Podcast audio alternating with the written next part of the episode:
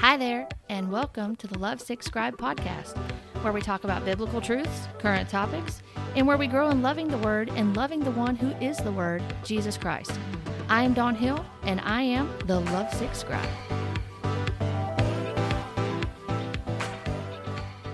Can you hear the breath of God in challenging times? I have a word for those of you standing in a place of seeming entrapment. The Lord directed me to Exodus 14 recently and he revealed some prophetic teaching about Red Sea moments. There are some of you being set up for such a moment as this, and your Red Sea moment holds the breath of God to make a way for victory. This was part of a word that I wrote back in 2017 and it was shared on Charisma's site. Now, I just recently came across it and it was reposted October 25th, 2020 and it says prophecy. God is setting you up for a Red Sea moment. Now, I really don't enjoy reading this, and I'm from time to time I'm going to cover some of the old things that I wrote and critique them and test them against scripture, which that's what we should be doing with anything that's coming out that's being said to have come from God. And I also today want to look at scripture in depth. This whole Red Sea moment jargon has been used many times. And I'm going to play just a couple of clips for you, very short clips, talking about the Red Sea moment that have been done in the past year or two. I'm just going to share little excerpts from those quote prophetic words. But this saying of the Red Sea moment is something that has been thrown around a lot. And I want to look at scripture today and talk about what the actual meaning of it is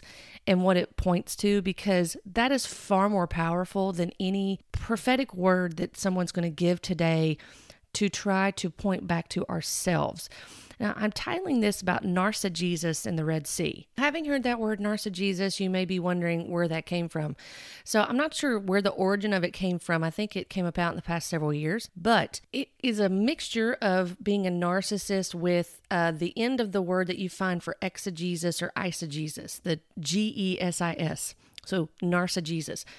So the difference between those would be exegesis is pulling the interpretation of the passage of scripture out and explaining it, what is written in the text, and stating what the interpretation of that text is that you can find in that passage. Eisegesis is when you are reading into the text, you're, you're, you're putting things, inserting things in there that aren't there. The third one is narcigesis, which that's what I titled this podcast was Narcigesis in the Red Sea. And the reason why I said narcigesis was because narcigesis is making the passage all about yourself. And when I read this word that I had written several years ago, I noticed that there is a leaning towards narcigesis, that really it's about us. The passage is about us and that's the focus. And so, for those that have been in these types of movements, there is an easy tendency to flock to anything that's really pleasant that is um, self uh, self uplifting, that is self exalting, and is really focused on on how how we're going to fare, which is going to be for our favor, right? People tend to flock to that. I mean, you look at if you were to present, well, hey, let's do a Bible study on Exodus. Let's look at what the historical account showed. This is a descriptive account. It would be good to know that there's a difference between descriptive versus prescriptive passage of scripture. When looking at this word, I wanted to talk about it today because when I started doing a little bit more research on on other people that have said uh, talked about the Red Sea moment, it's not the first time that I have heard it in the past year or two. When I wrote this in 2017, I can recall writing this and thinking I was hearing from the Lord, but really this is not testifying of what's truly in here. Now, there are some things that I wrote in here when I went back and fact checks a few of the things that I wrote. I don't know where the sources were that, that they came from, which isn't that convenient. I mean, if someone is stating that a certain word means something, I think that we should be held accountable to that. So I'm I'm I'm judging myself on this. I should have been held accountable to that in citing the the the source where I got my information to say such a statement. But when I started doing more research on it, I actually found that there was some truth to that. But just because there's some truth in in a little bit of something like this doesn't mean that it is truth. And that's the danger in things like this is that there can be a little bit of truth in it and people grab on to the little bits and pieces of truth And they say, well, then it's legitimate, but it's not legitimate. Um, just because that there's little bits of truth, the whole thing must be testifying of truth in general and leading people back in the right direction. And unfortunately, a word like this that I wrote is leading people back to self. God's in the back seat. He's like a backseat passenger, and he's approving of all this, and he's helping us. But really, the whole thing's about us, right? Wrong this is not the first time that this has been said about the Red Sea moment. There's a 2021 prophetic word that was released by an individual called the Red Sea Moments. And it says at the beginning, quote, 2020 has left Christians standing in a Red Sea moment. Believers can press forward and continue to trust God to lead us through the uncertainties of the future or return to the uncertainties of slavery. When the enemy can no longer scare us into slavery, he will tempt us into it by convincing us that slavery is our salvation. And then they go on to quote Exodus 14, 10 through 12. They interpret a little bit of it of what they say that it means, and then they go on to talk about Exodus 14, verses 13 through 16. And then they say, quote, The new year is a year that the Moseses, God's prophets, are called to lift up their staffs, authority in parentheses, and stretch out their hands, provisions in parentheses, and divide the obstacles that stand before us. My people have fallen into slavery, says the Lord. This is this person speaking on the Lord's behalf and saying this. I have come to open their blind eyes to see the shackles which they have allowed the enemy to place on them, the shackles of false promises of and false provisions. I have come to open the, the deaf spiritual ears of my people, says the Lord. They will no longer be comforted by the lullaby of the enemy. Wake up, children, wake up. I have come to break off the chains of pride and entitlement which has caused my children to become complacent and lazy, says the Lord. Arise and take back the land you traded for comforts, false comforts, and broken promises. I have come with a commandment to my children to humble themselves and pray and seek my face and turn from their wicked ways, says the Lord. Then I will hear from heaven, will forgive their sin, and will heal their land. They're speaking on behalf of the Lord and they're quoting scripture in there. I have loosed the tongues of my prophets, says the Lord. They will dream my dreams, see my visions, and speak my fiery, refined words. Let let those with eyes to see, ears to hear, and hearts to receive, uh, see, hear, and receive a fresh outpouring and manifestation of my spirit. And they go on and on. And I don't know if you've noticed this, but sometimes the prophetic words that come out, they seem like they're very long. You're kind of wondering, wow, this is this is amazing. Why don't I hear God like this? So, this next text that I'm going to read to you from a prophetic word is on um, a place called Standing for Freedom.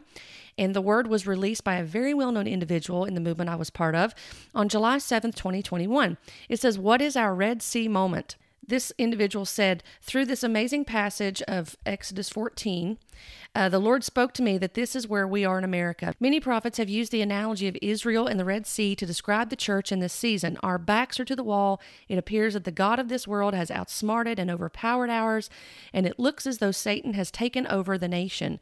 But Yahweh once again has other plans. He will release his authority over this nation, just as he did over Israel at the Red Sea, and demonstrate that he is the Lord. Now, this individual um, is talking about the election, they're talking about the political atmosphere uh, the that's going on in our in the United States. This is what they're referencing. A lot of the uh, prophets in this movement were really focused on this after right after the election and into 2021 still claiming that Trump was going to be president still claiming that there was there were two presidents still claiming that he was spiritually the president and trying to um, get out of the whole fact that their prophecies didn't come to pass so a lot of this stuff was going on. So this is what this individual is talking about. Yahweh is about, he says in here, Yahweh is about to expose the evil plans of the God of this world and his allies. Uh, he has allowed them to gain ground temporarily in order to expose their deception, antichrist ways, leftist ideals, and even uh, idiocy. But he will strike in his zeal, power, and determination to reap the coming great harvest. God must have a strong America that honors him in order to accomplish this, and he will do that. Do not doubt this. America shall be saved just pause right there and think about that. Really, it's not about saving the nations, but it's about saving individuals and um, focusing on uh, focusing on Christ and in individual salvation, people, individual people coming to saving faith in Christ. So he goes on to say a little bit more. Um, he's talking about he references Exodus 14 4 about how God will harden Pharaoh's heart and he will chase after them, and I will be honored through Pharaoh and all his army, and the Egyptians will know that I am the Lord. And this individual says this ex- is exactly what happened. Honored is the Hebrew word kabod, which is the word for glory. Whenever I would just suggest to you in the future, if you're able to, when if if you come across these things like this for research purposes or um, what have you, when you're listening or seeing these words, you need to take time to open your Bible, to test things, and you also need to be finding out if this is what these words really mean. Uh, God, he says, God actually said he would glorify himself as he dealt with Pharaoh and this false God. Well, that is true. And so, so he's he's restating something that isn't found in, in scripture. And some scholars believe when Yahweh said the Egyptians would know that he was the Lord, this was not simply a statement about proving he was in charge. It was rather a demonstration of his grace to the Egyptians who were deceived and in bondage, following false gods who could not save them. And when God shows himself strong in America, he will be honored and glorified. So he talks about uh, Exodus 14 4, about how God would harden Pharaoh's heart, and he acknowledges the fact that uh, indeed that God would be glorified as he dealt with Pharaoh and this false God. That is true. And he goes on to say that when God shows himself strong in America, he will be honored and glorified. Millions of people will realize the folly of their ways and that Christ is their Redeemer. But really, this word is all centered on him wanting and other people wanting their own person that they elected into office and and really uh, frazzled at the fact that their prophetic words didn't come to pass. Now, the last one I'll share with you, and then I'll share a few video clips, and then I'm going to get into the stuff that I wrote down, and then we're going to get into what true, we're getting, again, true prophecy, which is scripture. So this one comes off the Elijah list. This is fresh off the press for this month in January of 2022 from a very well known individual that I've covered before on another podcast about the seven mountain mandate. This says from crossing out of to crossing into, we win in 2022. I feel like I'm reading a Dr. Seuss book whenever I hear the rhyming. I don't know if anybody else feels that way, and I'm not trying to be rude. Um, but when I hear the the rhyming of that in in prophetic words, I feel like uh, how old are we? Like, are we reading Dr. Seuss book? I will not, I will not eat them in a box. I will not eat them with a fox. I, I will not do that.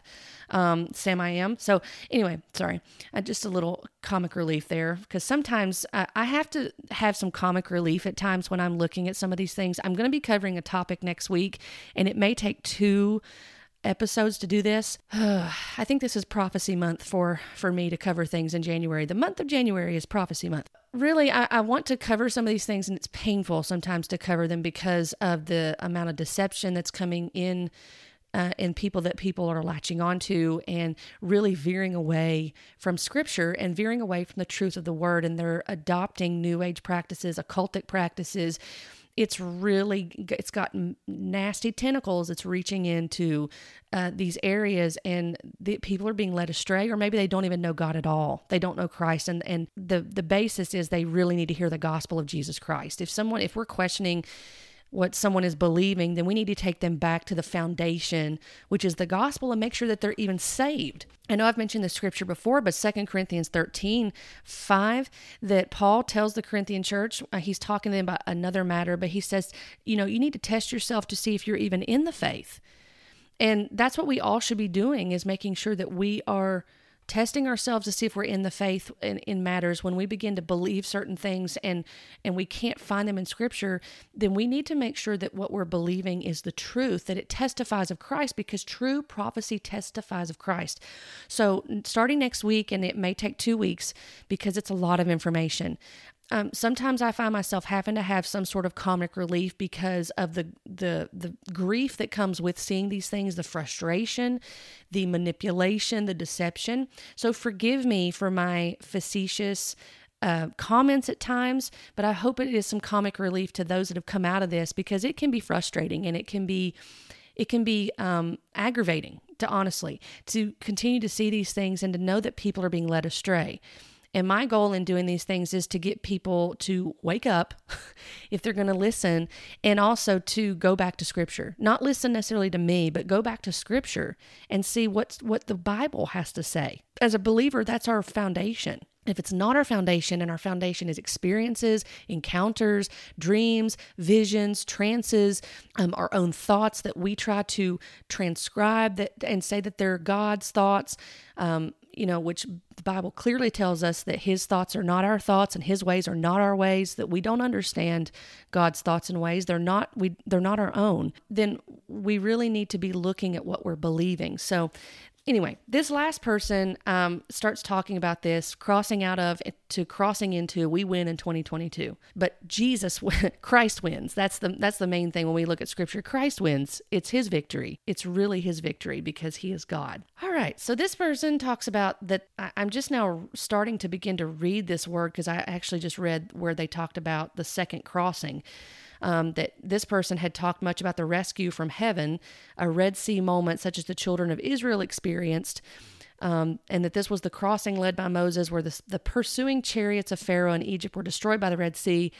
And they say this quote, this rescue operation has been very applicable for our present world circumstances and is still in process. No, actually, Exodus 14 took place a long time ago, and it has a meaning that they're not talking about here, and uh, it's not still in process. So, and I, and I get and I and listen, and I hope you hear me on this. I know that some people will say, "Well, they mean it in a in a figurative way. Like the Red Sea moment's not a real Red Sea moment where the Red Sea is going to part. They mean it in a figurative way. Like uh, all of us face individual challenges where we feel like that we're not going to get out, or you know, we we've been in this time the past couple years with all the chaos that's been going on." and madness and and and issues that we feel like we're encamped, uh, that we're in this encampment and then we're entrapped, and the enemies got us really in a tough situation and that we're going to have victory. And that's what that means. It's just figurative. But some of these people don't really believe that. They they're not talking in a figurative way per se. They really think we are like modern day or they think they're the modern day Moses that they are a, they they truly are a modern day prophet with authority, with governmental authority, and you're going to hear this in just a moment in one of these clips. In a way, I get the figurative, I guess, in a small small way, of saying, you know, using that as a cliche type thing of saying, "Oh, I'm in a Red Sea moment." But really, that's not doing anybody any good because there was only one Red Sea moment, and it was in Exodus 14. And again, it has explicit biblical Christological meaning. And it's really going to encourage you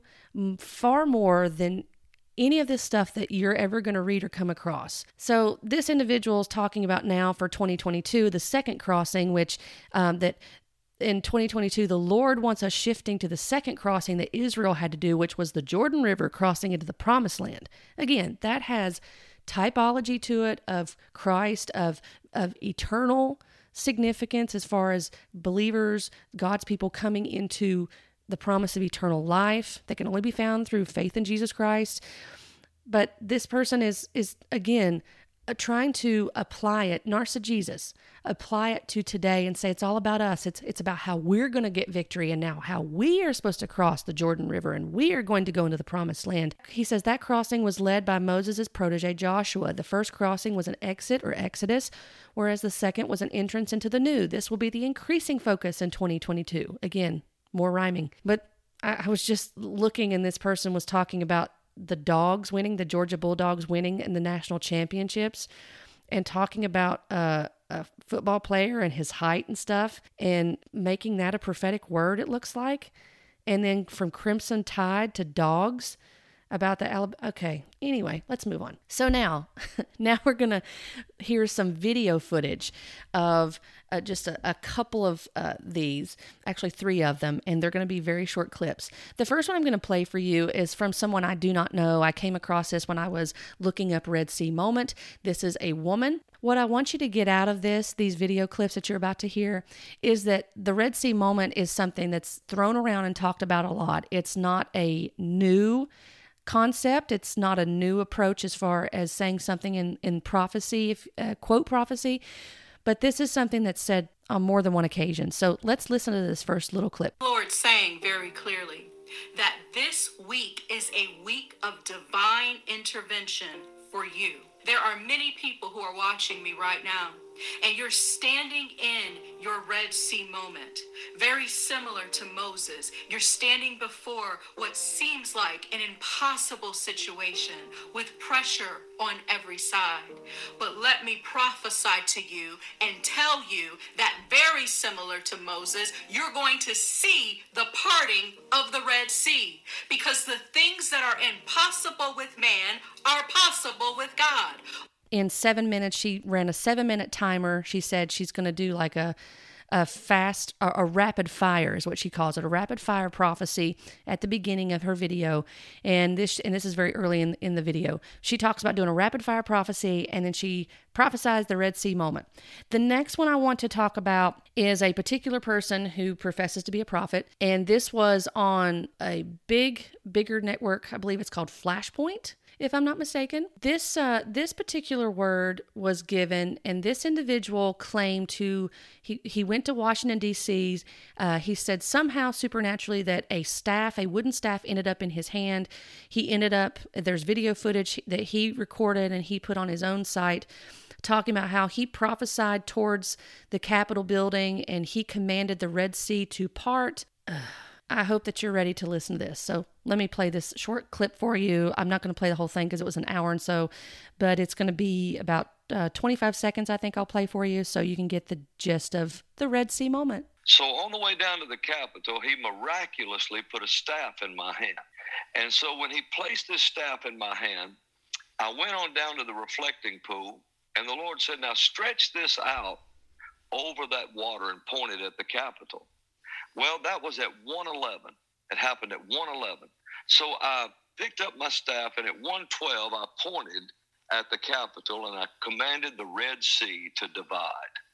And that was the party of the red. And it sure divided. It went crazy right after that. That's when everything broke loose. All right, I'll stop with that. It go, he goes on. When he makes the comment and says, He miraculously put a staff in my hand, he's saying the Lord did that. And then he's referencing numbers you can hear, which we've talked about that before. The, the significance of the 111 going into 112. You you hear this in the in this particular clip. And then the third one I want to play for you is another individual that uh, was uh, that claims to be a prophet and uh, really was adamant about Trump being in office again. And I'm not making this about Trump, but this is a lot of this Red Sea moment stuff that you heard in the past year or so. It revolved around around the, the presidency. So this is the next one I'm going to play for you. So it's a little bit longer, a little over a minute. So let's listen to that one and then we're going to move on and talk about the narcigesis of the prophetic word I wrote a couple years ago. There's going to come a Red Sea moment yeah. where this, this this is what I want people to just envision this for a minute. You're standing before the Red Sea right now. You look back and you see the enemy coming. You have two choices. You can either retreat and go back to the enemy, which is what most Christians are doing right now. No. Or you can face the waters, wait for God to part the waters, cross on dry land. Because I'm going to tell you what I'm going to do. I'm going to cross on dry land. I'm going to go to the other side and I'm going to turn around and I'm going to face the enemy. Mm-hmm. When the enemy's coming, and I'm going to watch God watch him drown, swallow him up in that ocean. Is what I'm going to do. Absolutely. Now, you guys you are welcome to come with me if you want. Come or on. you can go back over here to the enemy, which is where most guys are going right now. Right. So I'm waiting for God to part the waters because that's exactly what's going to happen because this whole thing is a setup so that at the last minute, God comes in, does a Red Sea moment. It's a miracle from God so that no man can take the credit Absolutely. what just happened and it will be God who gets the glory. Absolutely. It's going to be that big. All right, I'm going to make an observation here with this last one. For one thing, when we read in Exodus 14 that we're going to read here in just a little bit, this is really again the Bible's about God. It's about him displaying his his holiness, his righteousness, his mercy, his grace, his love. It's and it's pointing back to Christ. The Old Testament is revealing what's going to come in the New Testament. It, it's pointing back to the coming of the Messiah. It's always pointing back to the plan of redemption that God had from the very beginning. And things that take place in scripture you're going to see in the Old Testament, they're types and shadows. They're they're pointing they're pointing towards Christ. They're pointing towards the plan of salvation, redemption. You can see that unfolding. And though the statement that this last individual made of, well, God's going to show that he's that he's in charge and that he has the victory, what essentially happens though in these current modern prophetic words is it's when something does come to pass, the individual that said it actually takes credit for it. So, really, it's not God getting the glory.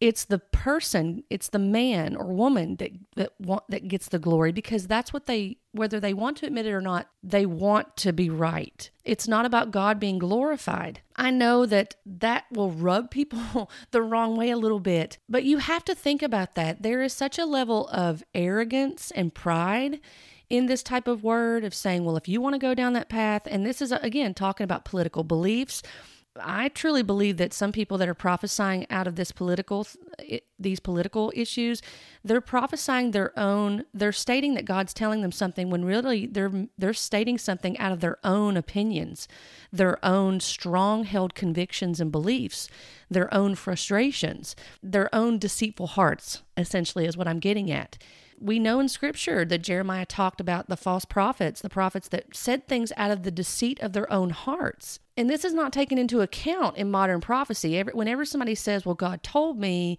or God said this to me, then it's taken as, Oh, this is the Lord speaking. But then when it doesn't come to pass, there's very little questioning. Or if there is questioning, then people are very upset when you go to question how dare you question the prophets? How dare you question the man or woman of god? And and they're speaking on behalf of the lord when these people have already made it very clear that it's okay to be wrong. I mean the thing that i'm going to talk about next the next week in maybe two weeks you're that you're going to see that unfortunately is that there is this premise set up of saying well, you know, we can be right or wrong in prophecy. It's really about learning how to hear the voice of God. But if if I say the Lord said something, then you know I may not be right about it, but still we need to um, to honor that. We need to to believe that that's what God is saying. Or someone you know makes a YouTube channel or something, and all of their videos on the title say God told me this about such and such.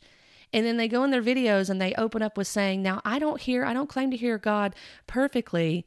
So, you know, it, I could be wrong in this, but really we just need to um, make sure that our hearts are right. Our hearts, you know, ugh, I'm, I'm going to start getting on a rabbit trail, but you can't have it both ways. You can't say, God told me, and say, the Holy, and, and emphatically say, the Holy Spirit told me this, and then in the same breath say, but I could be wrong but don't get mad at me if I'm wrong because you know you should be judging the word but if I'm not wrong if I'm not right then you know just just judge it with your heart or go and pray and ask the Holy Spirit instead of directing that person back to scripture from the get-go and saying this is true prophecy and this is what you need to be hearing and this is what the the Bible has to say. Instead of constantly craving something new something fresh and not knowing if that's truly God speaking so you just heard several different examples of the Red Sea moment. Now, this word that I had written back in 2017 that was recycled again October 25th, 2020, probably around the same um, same time frame as all of these things. It looks like it was going on in the presidency, or close to it anyway. It was right before the the election. I actually went on uh, to write after that first little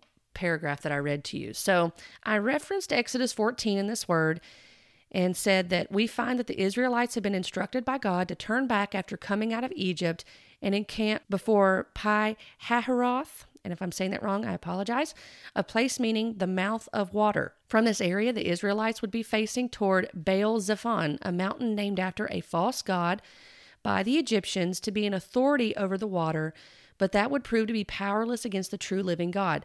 Now, that is actually true. I couldn't, again, that was something that I should have cited the reference for that, and I didn't. So when I went and looked it up online, I found a website called the Association of Biblical Research, and it's an apologetic site, and they talk about Exodus 14 and the meaning of it. The gentleman that wrote about this, he mentions about Baal Zephon, and the meaning of that name is the Lord of the North, because Baal means Lord, Zephon means North. The significance of this particular meaning is not some mystical thing. This mountain was named after the false god that the Egyptians, in fact, did worship.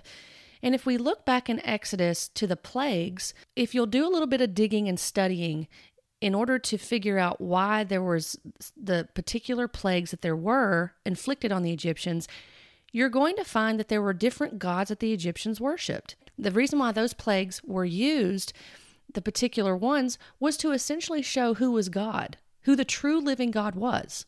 And it was Yahweh. Yahweh was the true living God. Their gods were false, they did not exist. And so every plague was to address a false god. There was a frog goddess, uh, for example, and that the plague of frogs that was to address the the the false god, the false goddess that they had that was the frog goddess. So there were a lot of different gods that the Egyptians worshipped. This was really no different. So this is a good point to make here. I was expecting to tear this word apart, but I was kind of shocked when I went back and looked at it, going, "Oh, I actually said something that was good or true." But that doesn't mean anything. That doesn't validate the rest of what I wrote because we're not going to capture in this word, this quote prophetic word that I wrote. We're not going to take away from it the real meaning of Scripture and really glorifying Christ. It's really going to point back to self and how, you know, we really need to do certain things, and that it's all it's all about us and about us being uh, having victory and such. But that is true. So God's power over false gods was displayed um, in this last area here, uh, where the Egyptians believed that the sea was under the control of their god. Baal Zephon, and they named the mountain after him. But he wasn't in control because he's a false god, and God was about to display that to Pharaoh and his army, who he had hardened Pharaoh's heart. So as I go on, I talk about the silence to hear his breath. Now here we go with some narcigesis, which is again reading yourself into the text. What comes out of you in the midst of adversity? If what comes out of you are words that partner with the enemy, you will never hear the wind of God coming to blow on your situation. There are times when silence is golden before the Lord. Our willingness to get quiet in His presence drowns out fear and doubt trying to surface. The people of God stood in a prophetic moment. Well, in a way they did, but not in what we think, not what we perceive. They had been set up at the mouth of water, and God was getting ready to make a way through the Red Sea with a blast of his nostrils. He wanted their location to speak for them because their mouths were full of defeat. What does that even mean? I mean, I want to take my old self and grab my shoulder sometimes and go, What were you thinking? What? What? what? That's what I want to do sometimes. Because that last statement, I mean, it, it try to sound pr- so profound, but it's pseudo profound. He wanted their location to speak for them because their mouths were full of defeat. No, he was actually showing who he was. It was already clear they needed saving. And that's the whole thing is that the Israelites are us in type and shadow for those of us that that are God's people. God always there's a theme also too that God always set a people apart for himself. He wanted a people set apart for himself to have that fellowship but to glorify him ultimately. To glorify him, to have fellowship, to glorify him to worship him. He created people set apart for him. So, this is a theme that's constant throughout scripture, setting people apart for himself. But no, he was actually showing who he was and that the Israelites needed saving. Does that theme sound familiar in the New Testament? Maybe that there were people that were, I don't know, in bondage to sin. Maybe that represents Egypt. And that just maybe, not just maybe, but actually that, yes, that we could see ourselves in the Israelites that are moaning and grumbling and complaining while God recognizes that that we are like Israelites mumbling and groaning and complaining, we need salvation. That's what should be clear from this, not that he wanted their location to speak for them because their mouths were full of defeat. It was actually speaking to to say the true living God is about to show that this false god is not God at all. And the Egyptians are going to see that on display in the parting waters coming down on them. So I went on and said, It may feel as if the enemy is bearing down on you, and you may not understand why you are in the place you are now, but God makes a way where there seems to be no way. So there's a lot of generalities in here, some encouraging words. This is not real prophecy, by the way. A lot of generalities, these nice, encouraging words, these soothing words, smooth words and I said, Words of doubt and contention will only add to the barrier before you. God wants his people to trust him and to extend their faith. Like Moses extended his hand over the water so that the barrier is no more. Then I go on to talk about victory comes on the wind of God and said, In the dark of night and in the looming silence from the people of God, the pillar of cloud moved behind the people, becoming a lamp to their feet and a shield from the enemy. The wind of God blew and divided the waters without a drop left behind. The Israelites walked onto dry ground. There was nothing to delay their departure, nothing to entrap them before their enemy. It was a completed work on the path to victory. Okay? So we can see that in general that Some of those things are what took place. And I said, You need not wonder if the land you stand on in your Red Sea moment will be dry. Again, narcissism. We're going back to self here. Again, is this glorifying the Lord? And I'm going to say it again because, and I can say this well, I could say it even if I hadn't written it, but I had I wrote this. This is not prophecy. True prophecy testifies of Christ. It's not going to insert these beliefs of, you know, the land you stand on your Red Sea moment is going to be dry and that God does nothing less than a completed work when you trust Him.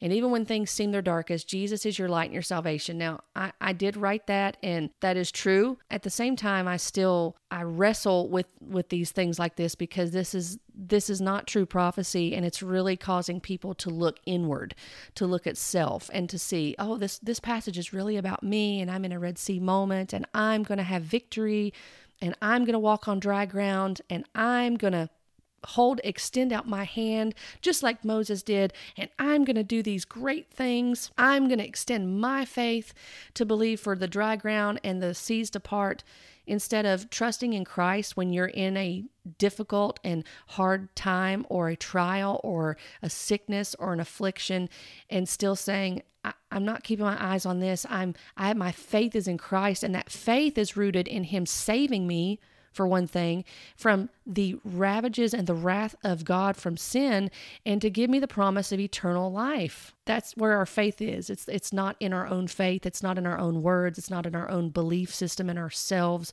or what God is going to do for us per se. Faith is rooted in him saving us. That's what faith is is grounded in. And then I ended with be encouraged today to not despair at those Red Sea moments. Look around.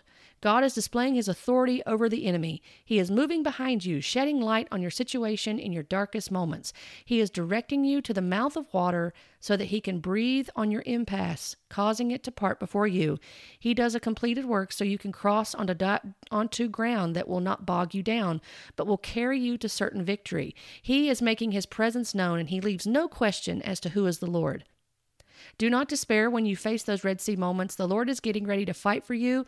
You need only to be silent and listen for his wind. Though that, that does talk about the Lord, I, I'll be honest with you, when I read back through it now, I think this really pushes self to the forefront and puts God in the background. And it really is focused on us, you know, that we need to look around, that God is displaying his authority over the enemy because he's moving behind us that he is directing he's doing this. Now and i understand that that some people will take issue with that and they'll say well you know you're kind of splitting hairs or you know he really does help us and he does. But i hope that you get the gist of what i'm saying here is that you see a lot of words like this that they though they could be encouraging i really when you start looking at them, it's really pointing back to self. It's not pointing back to Christ. Now, I want to look at Exodus 14. And Exodus 14 we need to be going back to scripture. And a good question to ask when you're listening to someone that's talking like this, which I don't really suggest listening to these things and reading these things and uh, putting your hope in them but and especially especially if someone says to you what i've said before that one, out of one side of their mouth they're saying well you know i'm I, i'm not perfect. Well nobody told you to be perfect but when prophets of god spoke in the bible they were infallible. When god was speaking through them they were infallible that's not the person that's infallible, it's God that's infallible. When a prophet of God heard God, they didn't struggle to do it. They didn't have to practice it. They didn't have to sit and wait on God. They didn't have to go to different people and do cold readings on them and such. I'm skipping ahead to the next couple weeks. I'm so sorry. They didn't do that. They heard the voice of God clearly and distinctly and they said what God was saying because God is not schizophrenic, God is not wrong, and when God speaks, it's not fallible. Okay. So when you hear people talk like this or you read things like this, the first thing you it would be good for you to ask is where is Christ in this? Is this really focused on Christ? Is this truly the, the spirit of prophecy that's being testified of Christ? Or is there some mixture here going on of truth with a focus on self? That I'm really the victor here, that I'm really the one that's the champion. Um, that I'm I'm the one that's going to prevail in all of this, and I'm being elevated and exalted, or is someone else being elevated or exalted, or are are people being told to just trust the prophets and and what's going on there? That's a good question to ask. So in Exodus 14, we can see that, and I also want to say this too, that context is key. So when we read Exodus 14, we see that this, in fact, is talking about this is the account of the crossing of the Red Sea.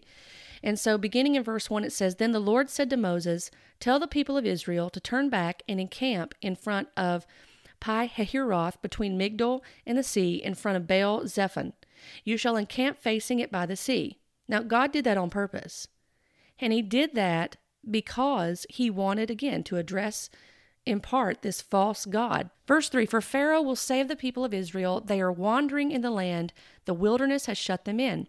And I will harden Pharaoh's heart, and he will pursue them, and I will get glory over Pharaoh and all his host. And the Egyptians shall know that I am the Lord. And they did so. And he wanted them to know, first and foremost, that he was the Lord. Why? Because they were saying that Baal Zephon was the Lord. He was the Lord of the north and he they felt like they believed that he was the lord over those waters well he was about to show that he was the true living god yet again after he had done all the other plagues and showed them and addressed their false gods essentially is what was going on and also to get his people out of there and get them to, to save them. Verse 5 When the king of Egypt was told that the people had fled, the mind of Pharaoh and his servants was changed towards the people, and they said, What is this we have done that we have let Israel go from serving us?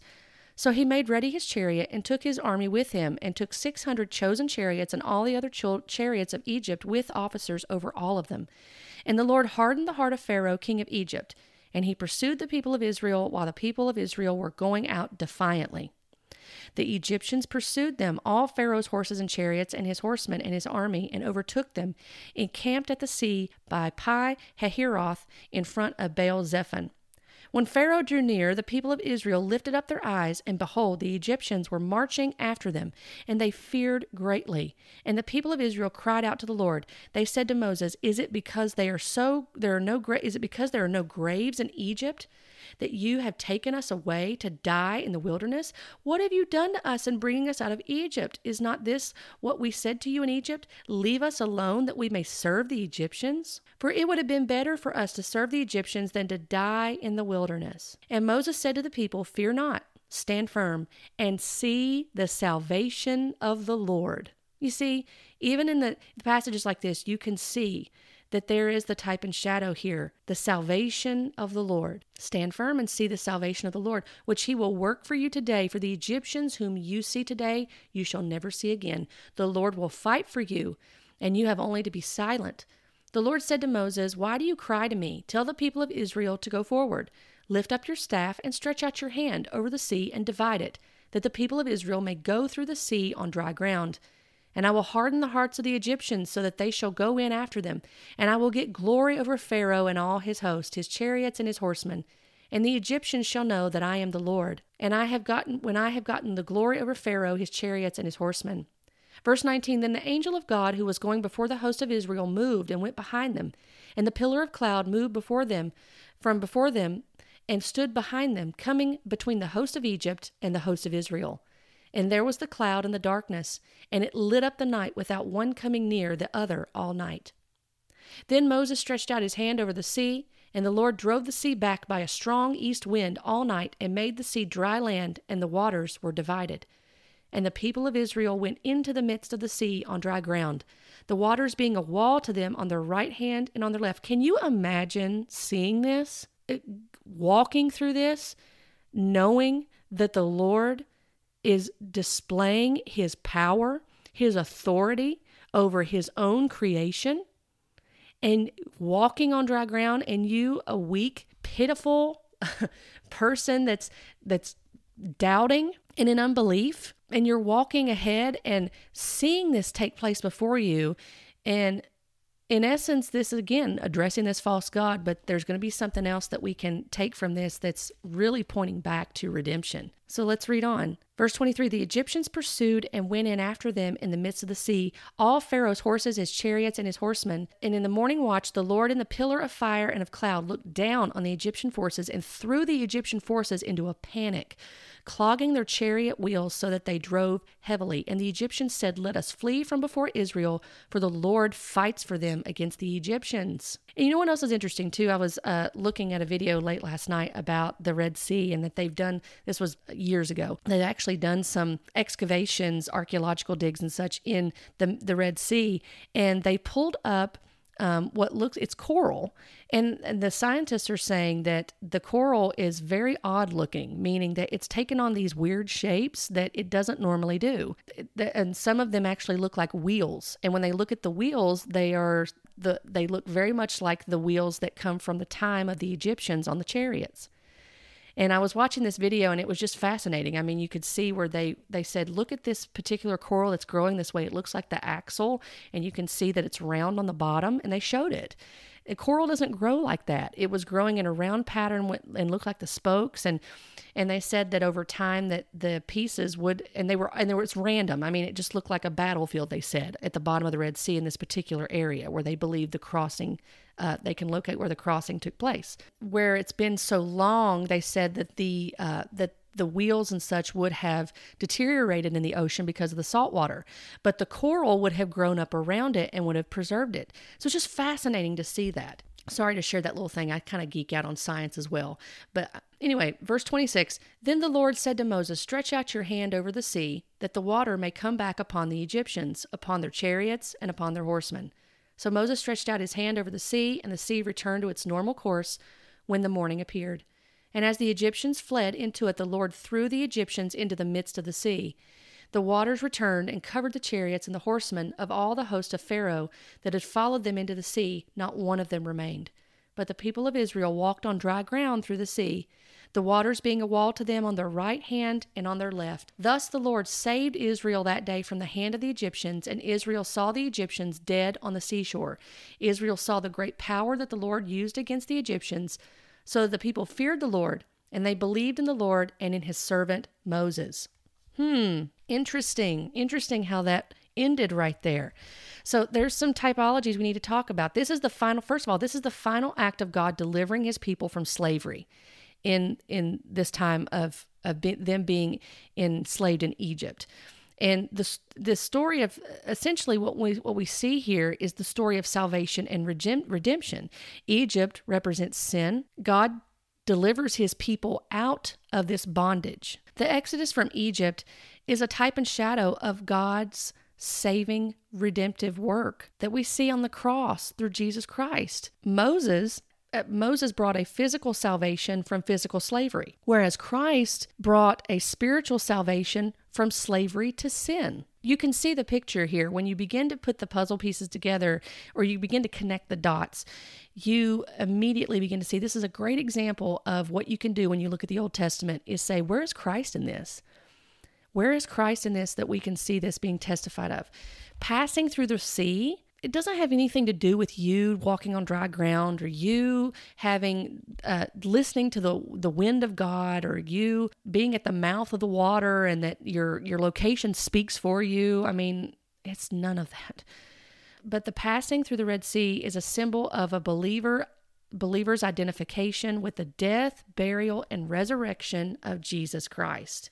There are a couple passages I want to read to you. I want to look at 1 Corinthians chapter 10 verses 1 through 4. And this helps give us a little bit more understanding about this and, and Paul talking about this and expounding on it for the Corinthian church. 1 Corinthians chapter 10, verses 1 through 4 says, For I want you to know, brothers, that our fathers were all under the cloud, and all passed through the sea, and all were baptized into Moses. You see that? Again, type and shadow. The Old Testament, the, the Israelites were baptized into Moses in the cloud and in the sea we as believers in Christ are baptized into Christ in his death, burial, and resurrection. And all ate the same spiritual food, and all drank the same spiritual drink, for they drank from the spiritual rock that followed them, and the rock was Christ. You see that? You see how Christ is truly, it truly it's testifying. The whole scripture is testifying of Christ This is beautiful. This is far better than the, that silly thing that I wrote that Charisma picked up from my blog a few years ago. Far better than that. I would much rather read scripture and understand this and connect the dots between the New Testament and Old Testament like that than to hear some flowery word about how I'm going to walk on dry ground and how I'm going to, you know, I just need to hear the breath of God for myself and I need to do this and do that. And almost tie in this mysticism, Gnostic type behavior in this and trying to to make it all about me and all the victory I'm going to have when it's really the victory of Christ that we need to understand. The victory that he conquered sin, he conquered death, he conquered the devil. Isn't that a far better thing to hear about? And isn't that true prophecy? Isn't that true prophetic unction uh, and true prophetic words coming forth? Isn't that isn't that what we're supposed to be looking for here? Instead of some fresh word from someone that's trying to say that they can't hear God perfectly, so but they're going to say that God said it anyway. Yeah. So Romans 6 4, this is the last scripture I want to read to you as we're finishing up. Romans 6 4 tells us, We were buried therefore with him, with Christ, by baptism into death, in order that just as Christ was raised from the dead by the glory of the Father, we too might walk in newness of life. So I hope that this has been helpful to you today in looking at this. And again, from time to time, I will be looking at some old prophetic words that I've written and evaluating them. And though there was some truth in this, I hope that this gives you a picture for those that may continue to say, Well, I want to listen to people that say they're prophets, or I want to listen to these prophetic words or read them. You need to be opening your Bible and looking at these things and testing every bit of it. And just because there's a little bit of truth in it doesn't mean that the whole that it's really from God and it doesn't validate error it doesn't validate error. There is error in this word that I wrote. So this can't be from God. If this is from the Lord, that God knows no error. There's no sin in him. There's no fallibility in him. So this, though there and though there can be some encouragement in this, it's still we should be going back to scripture and getting our encouragement from the word of God and understanding the word of God and, and until the time comes when I have plumbed the entire Word of God and understood it in its entirety, and I hope you get the gist of what I'm saying in that, then as for me, for myself personally, I'm not taking any stock in any of these things that are being said and and signing ascribing God's name to them while still believing that there is f- a fallibility that can take place and that there's no reverential fear of the Lord that's being exhibited, and there's no directing back to Scripture in these things. And I certainly don't say it to be condemning. At the same time, there needs to be an acknowledgement of error that's taking place and deception that's taking place. And ultimately, people need to be led back to the Bible. That's where the gospel is. That's where the truth of God's attributes are His nature, His ways, His instruction. And we need to be making sure that we understand that understand that first and foremost and not craving these extra biblical words that really could be negating the truth of the word of God. So again, I hope this has helped you and I look forward to being on here with you again next week as we look into a topic uh, that I hope that you're ready to hear about because it's going to be interesting to look at it and dissect it and really inspect it against the Word of God. Be blessed today by this word. Thank you for joining me on this podcast. If you would like to connect with me, you can find me on Facebook and on Instagram at Lovesickscribe. And if you enjoy reading, feel free to hop on over to lovesickscribe.com and subscribe to my blog. I've enjoyed being with you today, and I look forward to our next time together as we talk about biblical truths, current topics, and we continue to grow together in loving the Word and loving the one who is the Word, Jesus Christ. Blessings to you.